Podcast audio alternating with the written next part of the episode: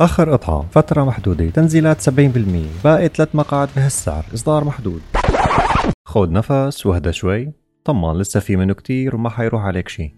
هلا لنفهم مبدأ الندرة وكيف أصحاب المحلات بيبلفونا. خلونا ناخذ هالمثال البسيط هذا. مشتري بيت جديد وعين الله عليك وحابب هيك تفرشه فرش مرتب على عيني. بتحمل حالك أنت ومرتك وبتروحوا لعند جاركم أبو زكي بياع الكهربائيات. عم تمشوا وتتفرجوا على البضاعة مكيفات برادات غسالات من كل الانواع إلا غسالة وحيدة. حاطينها هيك قدام عينك تتفشكل فيها ولازقيلك عليها ورقة حمراء. السعر القديم مليون ونص السعر الجديد 750 ألف. أوف 750 ألف. بتبحل انت بمرتك هيك مبسوط وفرحان وكأنك ملاقى شي كنز. فأنت لما تيجي تسأله عن هاي الغسالة هو شو رح يرد عليك يا حزرك أكيد بده يتحربق عليك. والله يا معلم هاي الغسالة انباعت. إجا زبون اشتراها قبل منك بخمس دقايق بس. هلا هون بتبلش اللعبة وبيجي دور جارك ليتحربق عليك. تزعل هيك أنت ومرتك وبتتبكبكوا شوي قدامه للزلمة لانكم حسيتوا انكم خسرتوا شي كبير. بالرغم انتو بالأساس ما بتملكوه. وبيقول لك لا يا جار طول بالك نحن أهل عشرة عمر والله ما بيهون علي زعلك. طول بالك عليه شوي لشوف لك إذا ضال لسه منا بالمخزن.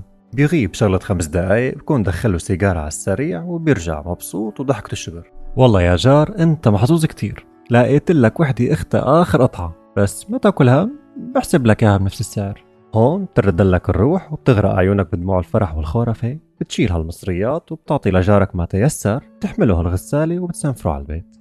هلا مبدأ الندره بعلم النفس هو لما نعطي قيمة أكبر لشيء معين إذا كان نادر أو عدده قليل. وهذا بيرتبط بالصيغة البسيطة تبع العرض والطلب. كل ما زادت ندرة منتج معين كل ما زادت قيمته.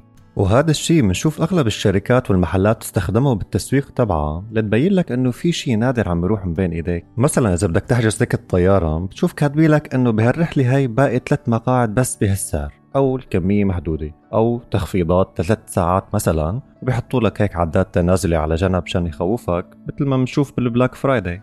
سنة 1975 عملوا دراسة ليعرفوا كيف بتأثر الندرة هي على إدراك الناس وتفكيرهم. جابوا مجموعة من الناس وحطوا قدامهم مرطبانين أو قطرميزين. أول واحد كان فيه عشر قطع بسكوت وتاني واحد حطوا فيه قطعتين من نفس البسكوت. بالنتيجة النهائية للدراسة قيمت مجموعة الناس القطرميز الثاني يلي فيه قطعتين بسكوت على أنه أغلب مرتين من الأطرميز الأول. مع العلم أنه البسكوت الموجود بالاثنين هو نفسه تماما. لهيك مبدأ الندرة هاد مو بس بيخلي الناس تشتري شغلات ما بيحبوا يشتروها بالعادة أو إنهم يعطوها قيمة زيادة وإنما بتخليهم أكثر عرضة لارتكاب الأخطاء واتخاذ القرارات السيئة. لأنه باللاوعي تبعنا بنضل خايفين إنه نضيع شيء من بين إيدينا أو حتى نخسره.